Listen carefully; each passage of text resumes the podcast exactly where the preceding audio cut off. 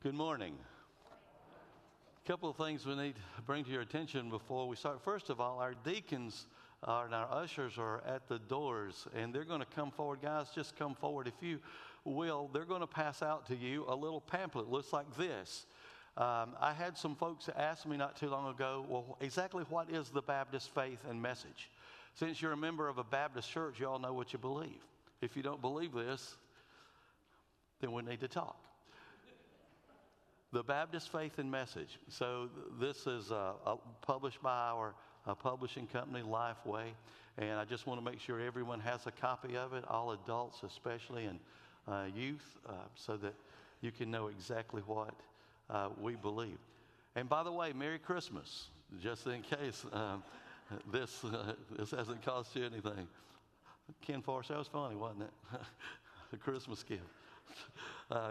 I hope you enjoy that. A couple of other things very quickly. Uh, as you leave today, you know that our offering, uh, there'll be some guys at the at the door with plates to receive your offering, and also out on the front um, as you go out through the portico, black boxes on the wall, both going out and coming back in.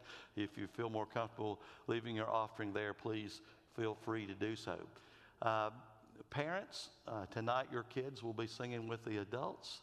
And next Sunday morning, your kids will be singing here on this platform, also with adults. So we look forward to that time together. Tonight, tonight at 6 o'clock, we have um, a great presentation uh, for you called Brand New Hallelujah. And you don't want to miss it. We had a wonderful time in Innery last week, and their folks will be up here with us tonight, and we're just looking forward to a worship experience. So pray that you'll come early and get a good seat, and we'll look forward to that. Also, um, next Sunday evening at 5 o'clock is our annual Christmas gathering. It's potluck, uh, and if I'm lucky, you'll bring a pot filled with food, and we'll look forward to that time together. Week after week, we come into this place, and as Arena starts the prelude, we have a lot of talking that's going on. And I don't know if we ever really hear and are able to worship. Sometimes we just need to be still and know that He is God. So today I've asked her to wait until this moment, and I think we have some guys. Oh, the choir hasn't had these yet, but I'm going to ask Arena to play for us at the beginning of this service today, and then the choir will sing, and then we'll join our hearts together and our voices.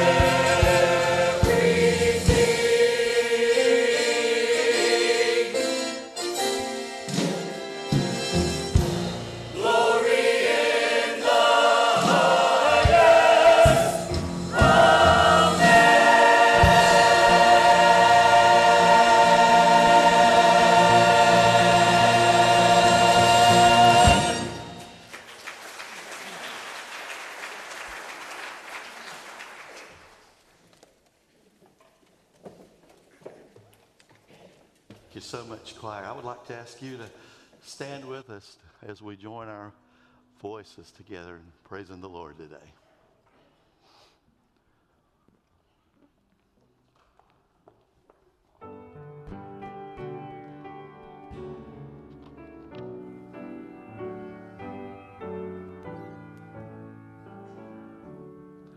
Ah.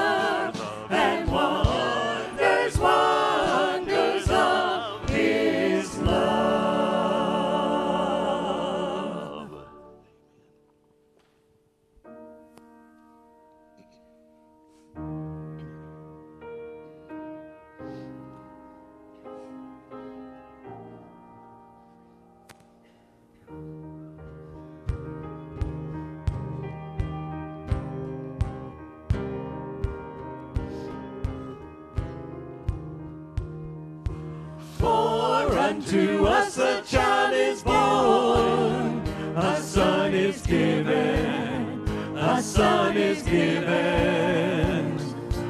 For unto us a child is born, a son is given, a son is given, the Messiah.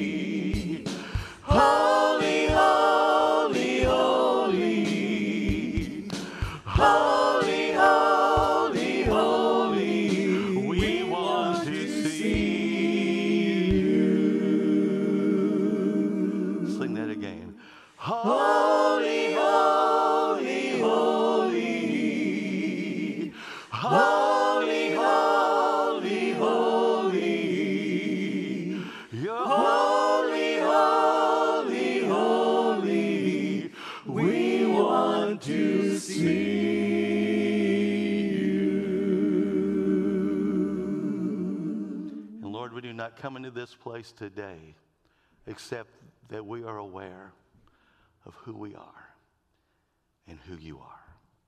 We stand in the presence of one who is holy. And today, we just want to see you. In Jesus' name, amen.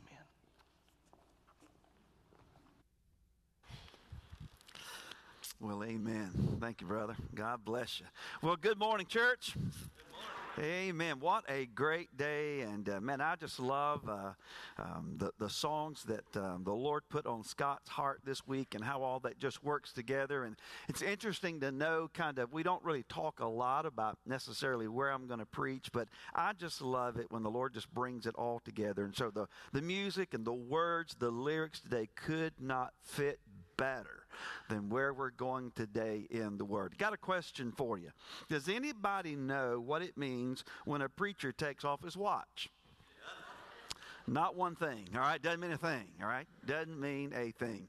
I'm so glad to see each of you. If you're a guest today, what an honor and a joy. A lot of places that you could worship today, but we're really, really glad that you are a part of this service here today at Poplar Springs. If you have a copy of God's Word, I want you to look with me again this week in the book of Matthew. Last week we were in Matthew chapter 1, started a series on best Christmas ever. And today I want to continue that thought, but I want to ask another question. What are you looking for? What are you really looking for this Christmas? Um, we uh, had two of our grandsons uh, spend a couple of nights with us this week, and so we had uh, Emmett and Owen. All right, and they are they're, they're precious, they're wonderful, they are full of life. We tried to keep them up a little bit later than what they usually, you know, stay up at their house. And, you know, we do a few things. We try not to go too far out of bounds, but uh, we give them a, probably a little more chocolate than they get at home. All right, do you know? We just got to do certain things, right? As a grandparent, and so, but they were up about five forty-five every morning, raring to go, and you know they would scream down. They were they were in the, the bonus room, and so they screamed down, "Oh ma!" We're oh, Oma and Opa, all right? Oh, Oma, why does the clock say 545? Just go back to sleep. When the clock says 700, you can get up. Minute goes by. Oh, Oma, why does the clock say 546? And then another minute. Oh, Oma, why does the clock say 547? And why is it taking so long? All right? They were looking for something. They were looking to have breakfast and get the day going. So they saw presents under the tree. And the question was, Opa, are any of these presents ours? And I probably made a mistake. I said yes. And they went through every single present. They found theirs, you know, and so they were looking, right? They're looking for something. I don't know what you are looking for uh, this Christmas season, but I certainly hope that we are all looking for Jesus. And today I want to talk about that. I want to talk about uh, chapter 2 and uh, Jesus has been born. The wise men are making their visit. And I, I believe there's just some great truth that we can learn and grow from in this text. So if you found your place, Matthew chapter 2, I'm going to ask you to stand with me as we honor the reading of God's Word. As a matter of fact, hold your Bible or your device up and say this with me. This is the Bible, it's God's holy life giving, life changing word. Amen. Now, after Jesus was born in Bethlehem of Judea, in the days of Herod the king, behold, wise men from the east came to Jerusalem, saying, where is he who has been born king of the Jews? For we saw his star when it rose and have come to worship him. When Herod the king heard this, he was troubled, and all Jerusalem with him. And assembling all the chief priests and scribes of the people, he inquired of them where the Christ was to be born.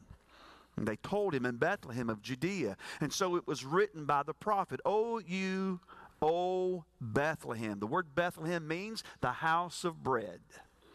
Jesus is the bread of life. Amen? So, Bethlehem, house of bread, Judah means to be fulfilled.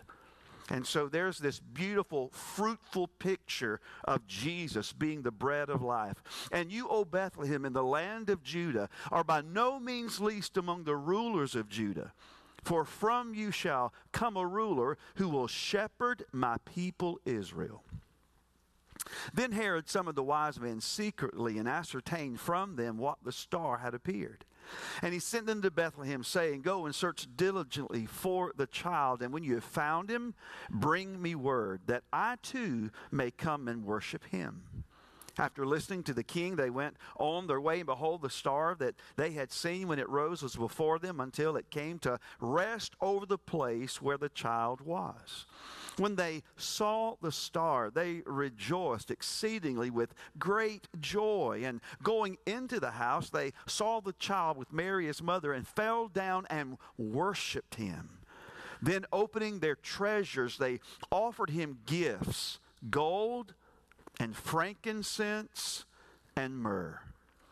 And being warned in a dream not to return to Herod, they departed to their own country by another way. Lord Jesus, today we come before you and our hearts are just, God, full of thanksgiving and praise for who you are. And Lord, today I pray that you would take this incredibly familiar story, but God, would you show us new truth today? God, would you speak to us right where we are today? And Lord, my prayer would be that I would pursue you with everything I have. And God, I pray that for every member of this sweet fellowship that God, we would pursue you. That God, we, we would make it, Lord, such a, such a passion in our own hearts and lives each and every day as your disciples to hunger and thirst and to continue to seek you, to know you more deeply, to know you more intimately. And God, we pray that in doing so, it would cause us to, to have this incredible desire for you to be known by so many others. And so, Lord, this, this time of the year, so much can, can compete. Lord, so much can steal away from the true meaning. And so, Lord, may today we just be honest with you and honest with ourselves with the question what are we looking for? And Lord, we pray this today in Jesus' name. Amen. God bless you. You can be seated. I love this text. This text is so full of truth and so full of fact. And so here, here's a couple of just Christmas facts. Here's what we know out of the text that Jesus was born in Bethlehem. So, verse number one after this, Jesus was born in Bethlehem of Judea, some 700 years before that fact.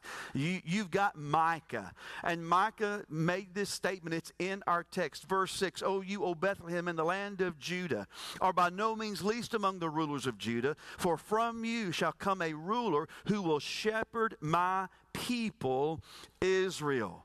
And so, so this is a, a fantastic word. This is speaking of Jesus. This is speaking of our Emmanuel. They can, well, why is that so important? Well, there's several reasons. Number one, because it was prophesied 700 years before it actually happened, it should tell us that the Bible is true. I, I, don't know what you believe about the scriptures today, but I want you to know that this red headed, redneck preacher believes every word of the Bible. From Genesis chapter 1 all the way through Revelations chapter 21, I believe every word is inspired by God. And it's not just stories. Friend, what we have is the truth from the heart of the Father. And so, one reason why that, that phrase and those scriptures there are so incredibly important is because it just it helps us understand that, that the inspiration of the Holy Spirit that He gave a word to Micah, He prophesied that word, and then under the inspiration of the Holy Spirit, everything that prophesied came true. By the way, every prophecy in the Bible is going to come true. Amen? You can bank on that. You can bank on that. So Jesus was born in Bethlehem. The second great fact here is that Jesus was born king. Now, there's another king in the text, right? Whose name is Herod. So the Bible says that Herod is the king, but Jesus was born king. Here's the difference Jesus was always king. He wasn't king because he was born king. He was born king because he was king, right? He has always been king. Herod was not born a king. He declared himself to be king. On the other hand, Jesus was king from birth. The Magi got it right when they said that he was going to be born king. Again, here is God. Here is Emmanuel. Here is God becoming a man. He, he, he has existed eternally, but now he is ruling and reigning and comes into this world as a humble child. He's king. He didn't need an earthly palace. He didn't need an earthly throne. He is the King of kings because he was king, he was born king, and he will forever be king. Now, once you lay the foundation there, you realize that there are three different responses that you see to the fact that Jesus was king, Jesus was Emmanuel, that Jesus was God in the flesh. Three responses. Let me give them to you really quick. The first response was one of self interest. That's seen in Herod. You remember what he said? He said this Well, I want to know about the one who claims to be king. I need to know where he is at. And what did he say? Because I want to come and worship him. Liar, liar, pants on fire. Because we know, we know that in chapter 2, verse 16, the heart of Herod is revealed. What does that say? Then Herod, when he saw that they had been tricked by the wise man, became furious, and he sent and killed all the male children in Bethlehem. So there was his heart. He was a paranoid man. As a matter of fact, history records that he had a wife killed and he had some sons killed. Why? Because he was afraid they would rival his throne. So here is an earthly king who wanted to be in charge. He wanted to dictate everything. And this was one of self interest. Maybe we can identify with that today. Maybe some of us want to be the providential king of our own lives. We want to be in charge. We want to do what we want to do. And we don't want anybody else to have any authority over us. Are you here today and honestly you pursue Jesus only for what you can get for him? If Jesus can heal you, you're interested. If Jesus can give you a better job, you're interested. If he can give you a wife, you're interested. If he could give you a rich husband, you're interested. If he could give you vision for your life, you're interested. In other words, listen, you, you, you, don't really treat Jesus any different than you do Santa Claus. If he can give you what you want, then you don't mind calling him king. You don't mind calling him Lord. You can even go so far as to call him master.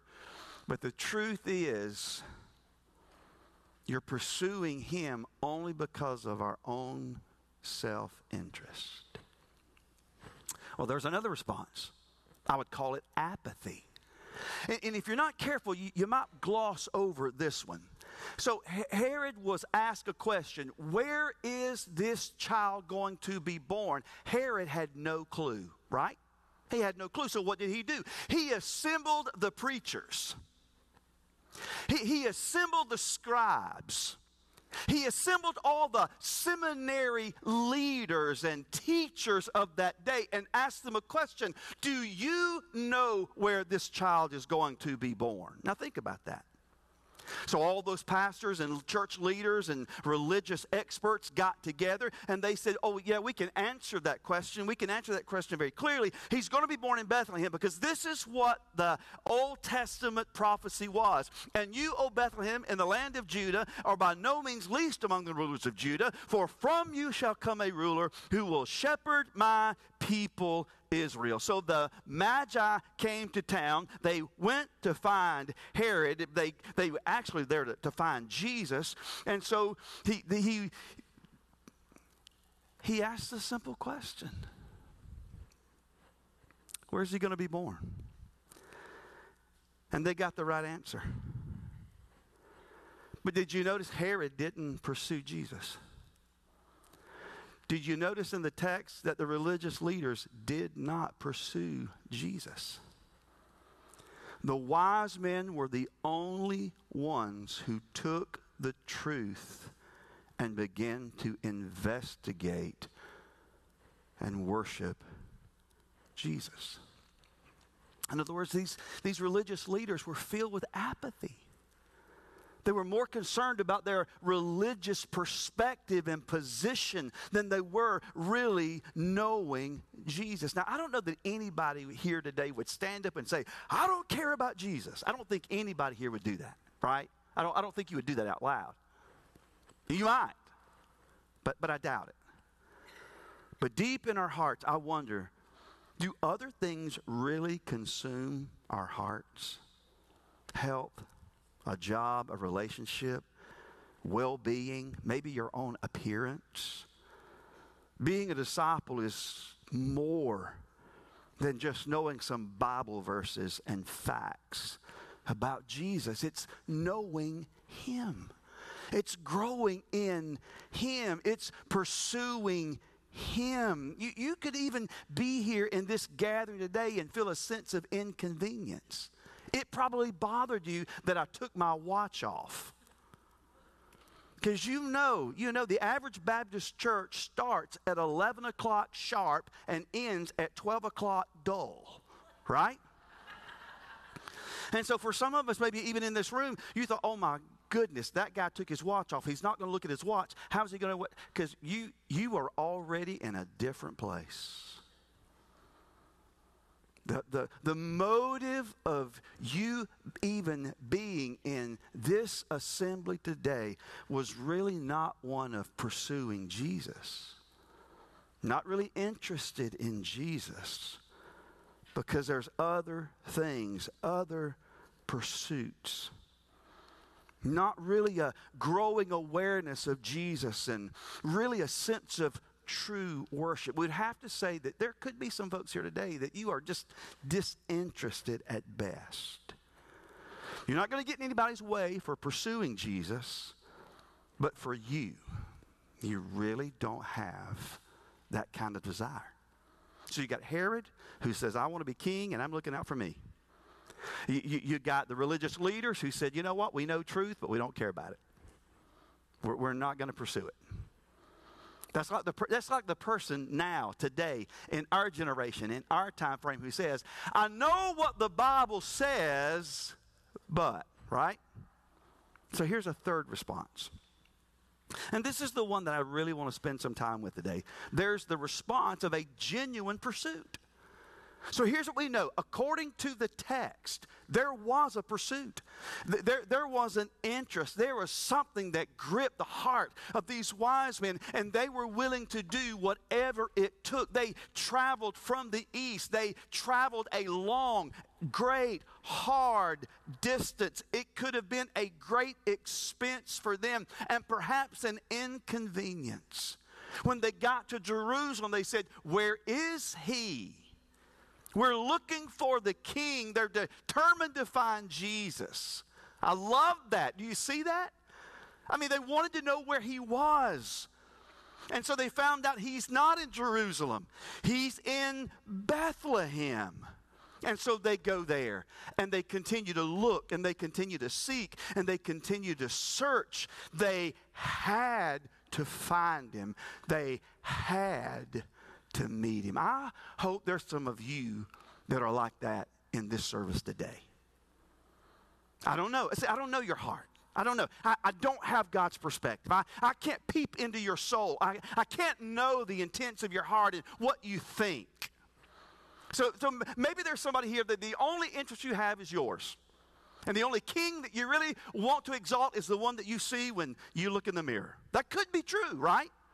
And it could be that there's some, some folks here today that, that man, you, you, you just aren't really pursuing Jesus. You just, you just checked off the box.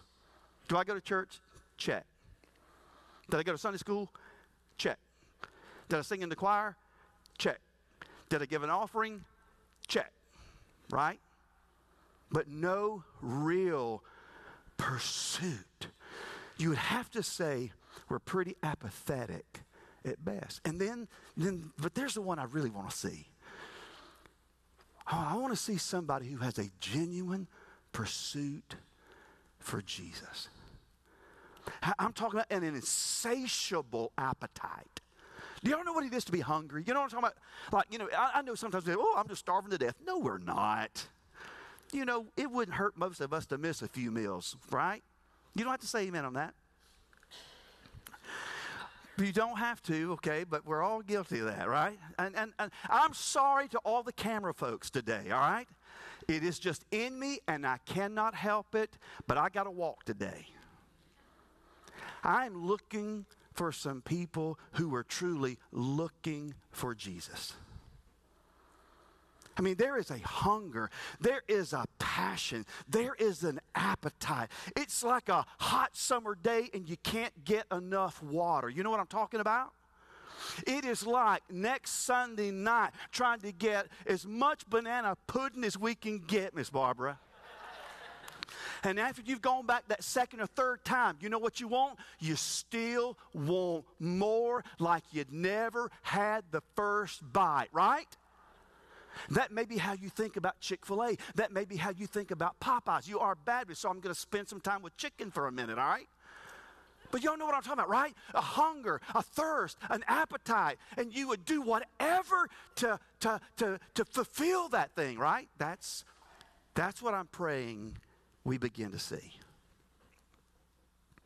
That's what you see in the wise men. Now, all that's introduction. I've got three quick points. And if you'll give me your undivided attention, which means if you let me talk fast and you promise to listen fast, we can make this work, all right? So I want to show you at least three things. There may be, I may add one, okay, that I didn't send the guys, but I may add one, just according to what time it is. All right, so here's three, at least three distinct lessons I want you to think about learning from the wise men. Number one, they were wise to seek Jesus despite the hardships. They didn't know where he was. There was a great inconvenience. There's travel, there's taking time off work, there's safety issues. They are foreigners. It's dangerous what they did. But their pursuit of Jesus was more important than the comfort and their security. I want you to think about that. Would we today have such a pursuit of Jesus that we would not care about our comfort? We would not care about our own security. All they wanted to do was to meet Jesus. Meeting him was more important than anything else or anyone else. Ladies and gentlemen, are you seeking him? Are you looking for him? Do you want to meet him? Do do you want to get to know Him? I love this. They were, they were wise to seek Jesus despite their hardships. It's not always easy walking with Jesus. As a matter of fact, I will just make a I will make an honest statement here today. I think life can be more difficult because we are following Jesus. We are living in a world that goes anti. I mean, the, the, the tide of this world is going in the opposite direction of Jesus. And, and I, but I'm telling you, the pursuit of Jesus is worth any difficulty, any hardship. As a matter of fact, it is. How many of you have ever been disappointed? You ever been disappointed in something?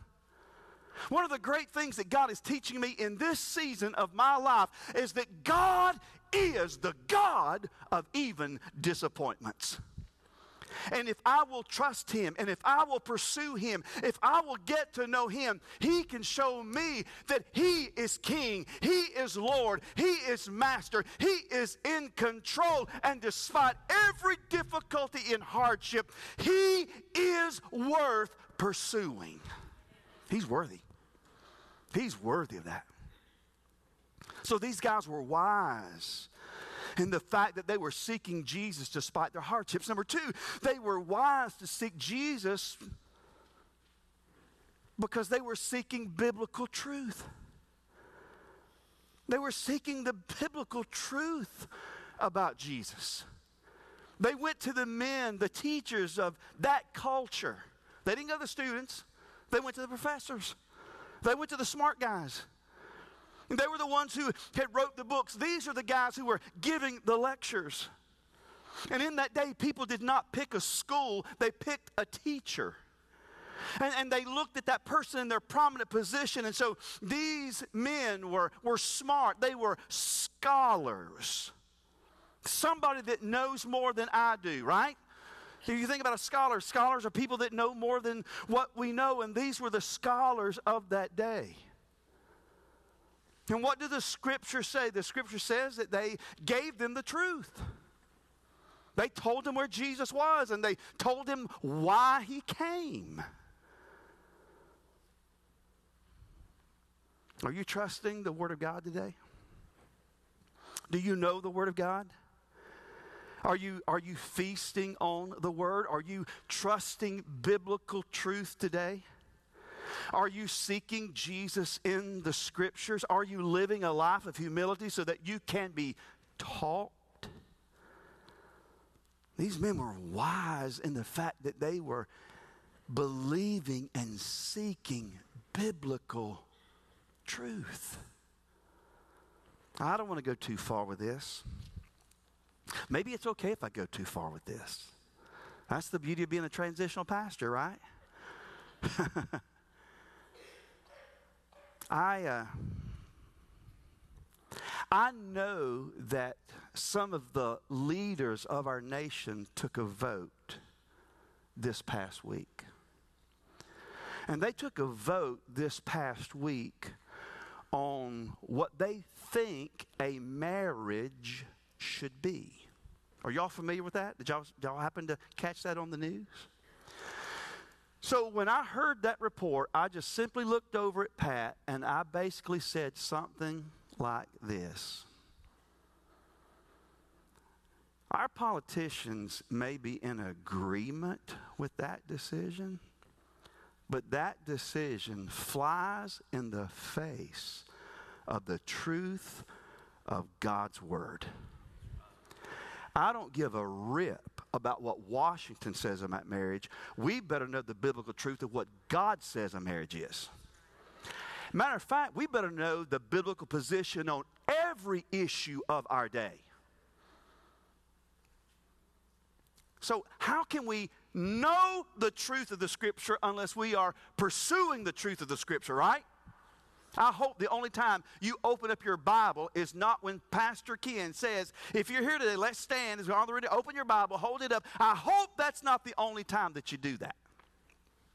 As a matter of fact, I want to encourage you. I don't care if you use a Bible that has pages. I don't care if you use a device. I really don't. I know that some preachers get bent out of shape over stuff like that. Listen, I don't care. People ask me all the time, Ken, what is the best translation of the Bible? And my all time favorite answer is this the one that you will read. Right? I don't want to get all bent up and hung up on this or that or this thing or that thing. Or I'm telling you, I just want you to get in the Word. I want you to know what the Bible says. I want you to know what God says. I want you to align your life up with the Scriptures. Let me ask you a question. How many of you want to be blessed? Well, I'll tell you this the Bible says if you read just the book of Revelation, here's what the book of Revelation says about itself. If you just read that book, the Bible says you'll be blessed. Right? That's a promise in the Word. That's the truth of the Word. Some of you can, some of you can quote all the Clemson stats, and I can quote you all the Carolina stats, and sometimes we can't even quote a Bible verse. Hello? Is this on? I want you to pursue the word. Amen. Say, Kim, what you're trying to preach today is old fashioned and fundamental. Praise God.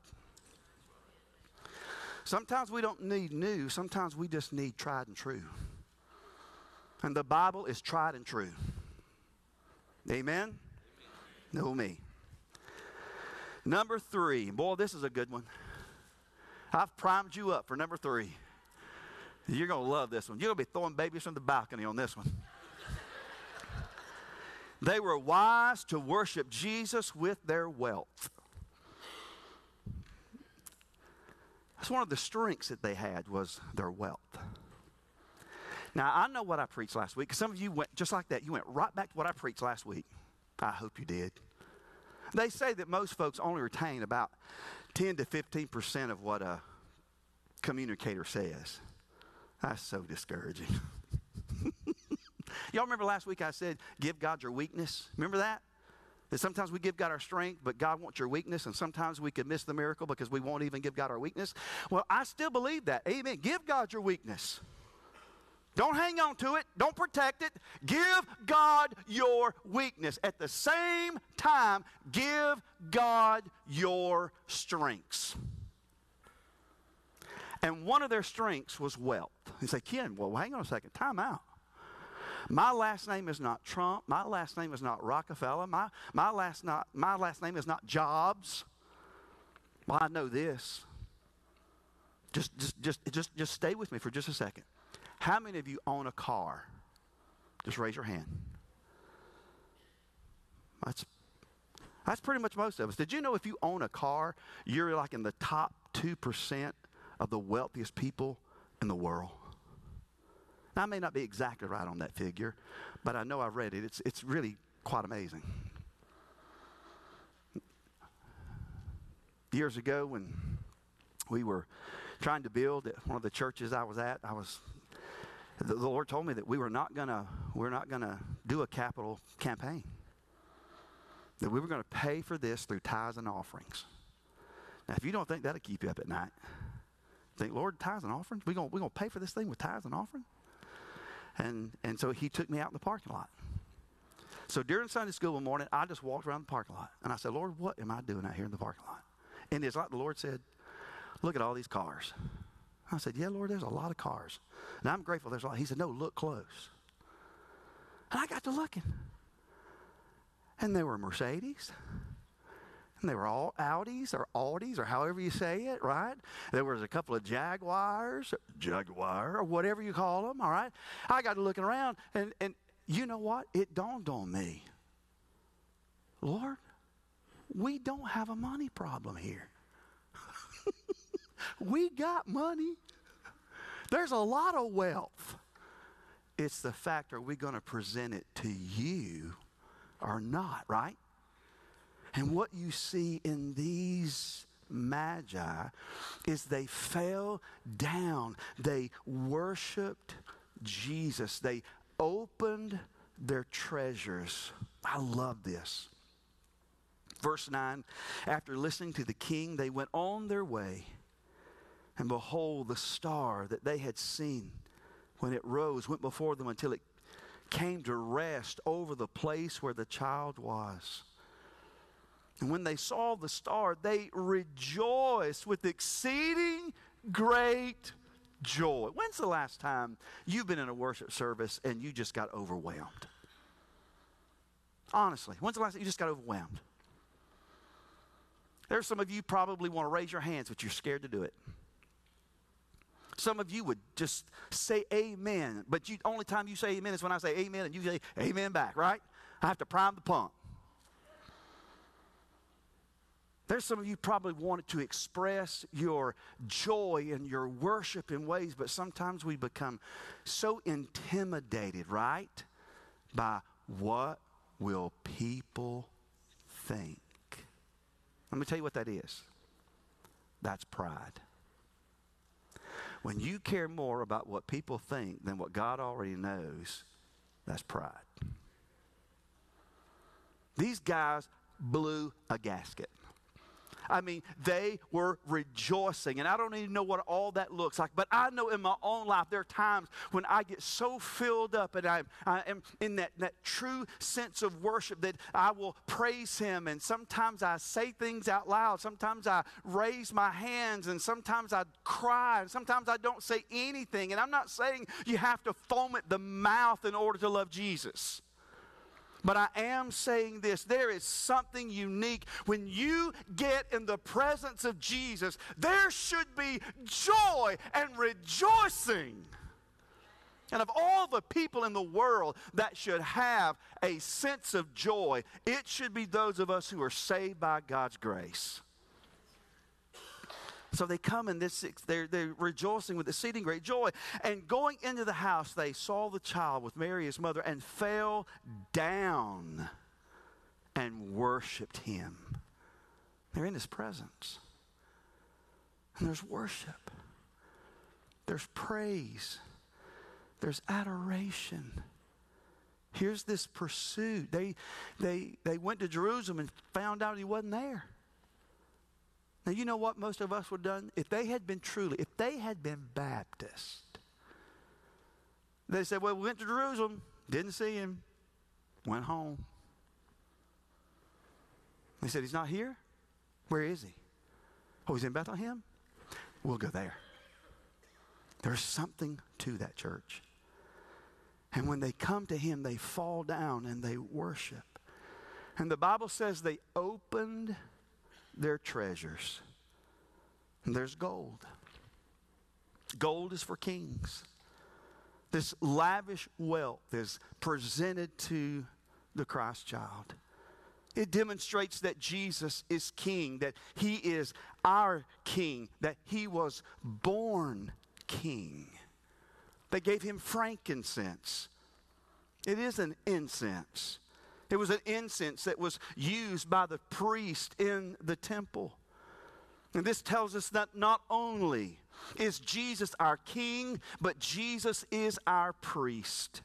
He's Emmanuel. He's the one mediator between God and man. Hebrews repeatedly tells us that Jesus is our high priest.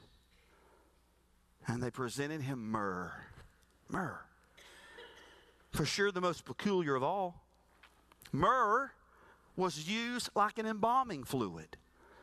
It's a foreshadowing of the cross. It's, it's a picture that tells us that Jesus is going to die. And Jesus died for each of us on the cross. When they took the body of Jesus off the cross, they prepared his body for burial. John 19 says that as they were preparing the body, what did they use? Myrrh.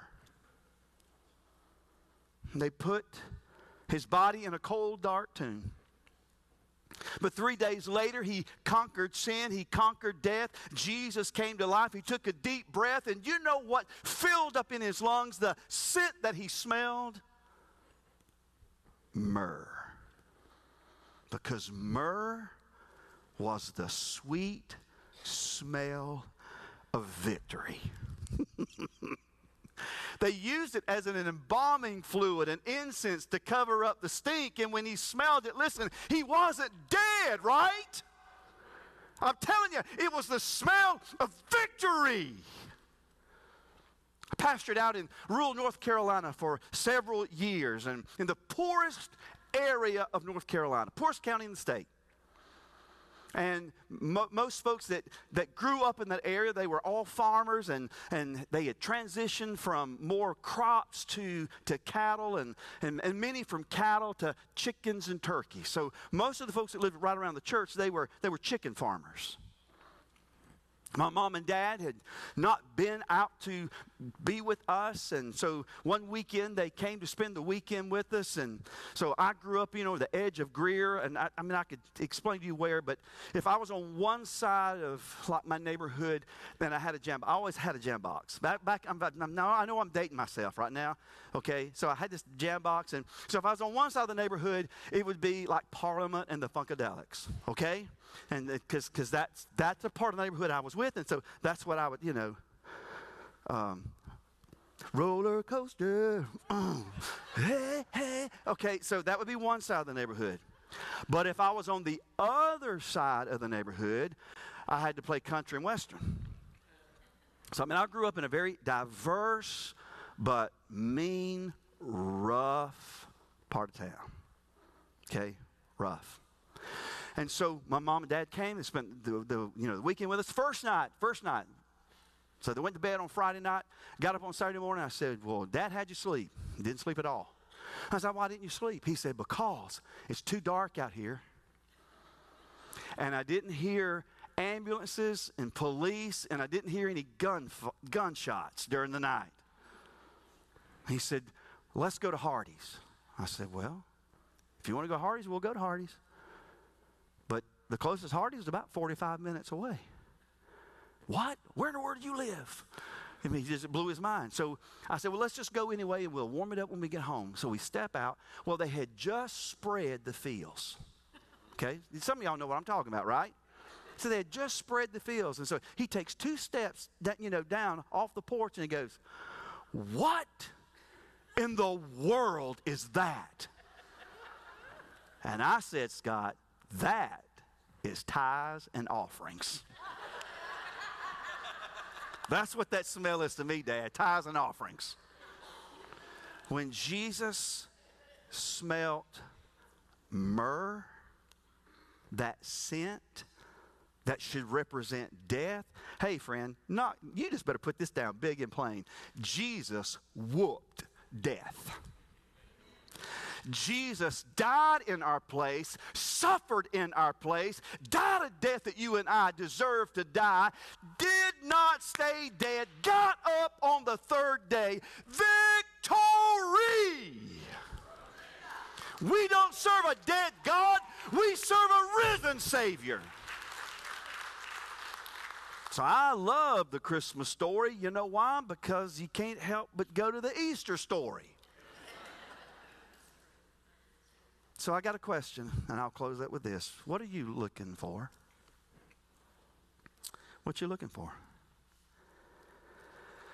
You looking for the Amazon truck? You looking for that new job? You looking for the perfect this or that? Or are you looking, pursuing Him?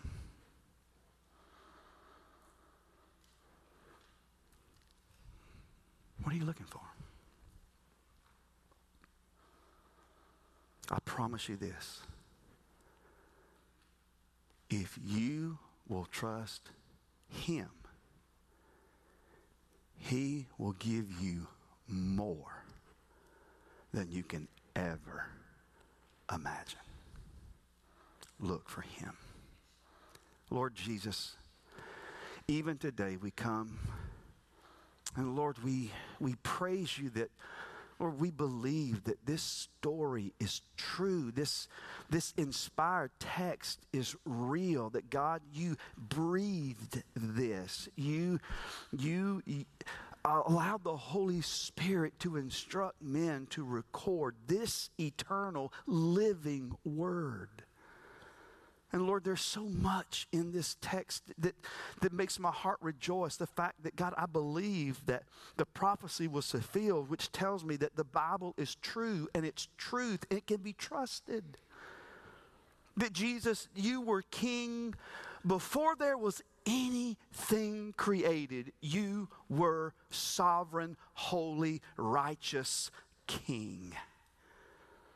God, your plan for man to, to redeem us and to make us one of yours was for Jesus to come humbly as a man. And so, Lord, we, we come today to say, God, I pray that knowing this, it would just cause us to want to know you more. Lord, maybe someone here today has never trusted you, and I pray, oh God, that you would save them today. That God, they would see Jesus and they would see him high and lifted up, that he would draw them to himself today.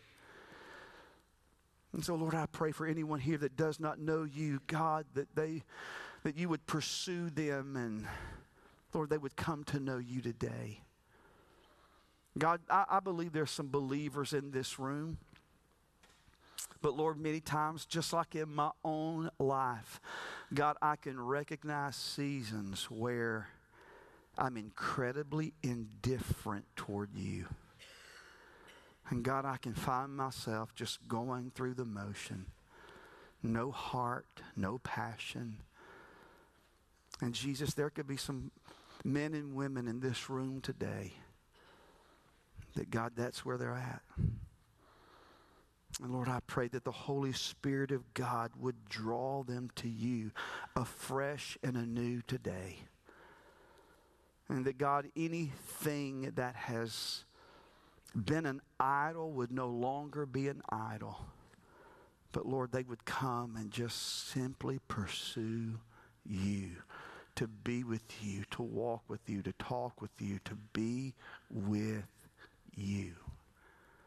So, Lord, during this time of invitation, you take it and do with it whatever you will for your good and for your glory. And we pray this in Jesus' name. I'm going to ask you to stand to your feet. Brother Scott, the praise team, is going to lead us just as I am. And maybe you're here today, and that's how you need to respond, just as you are. I'm, I'm asking you, come to Jesus, look for Jesus pursue Jesus.